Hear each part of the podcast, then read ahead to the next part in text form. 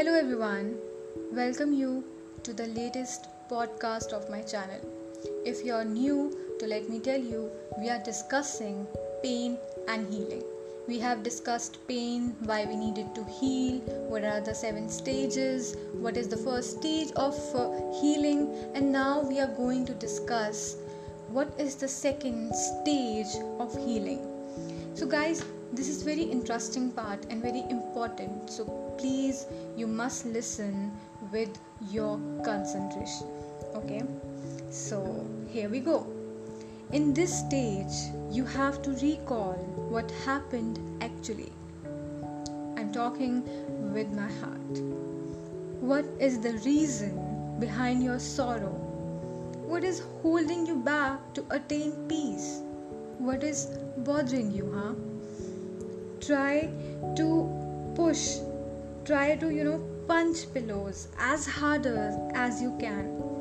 It will pull out all your anger and will able to realize what is happening actually. I will repeat this paragraph again. Try to punch pillows on which you sleep as harder as you can. It will pull out all your anger and will able to realize what is happening actually. Breathe longer. Count 1 to 10. Now sit. Now again count. 1, 2, 3, 4, 5, 6, 7, 8, 9, 10. Now sit quietly.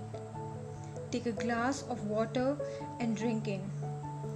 You know oxygen is good for your brain. Now take a pen or pencil, whatever you like, and write down your feeling on a page. If you are not a writer, you can do it as well, because when you are in pain, your writer or maybe your soul literally comes out on a paper. And maybe you can find a good writer in yourself. Write a letter to yourself. It is the best gift you can give it to yourself. Write down the threads of your pain. Write it from the scratch. Write it from the starting. And after writing it down, just go to sleep. Yes, take a nap. And then come again next day to learn about the third stage. Guys, thank you for listening.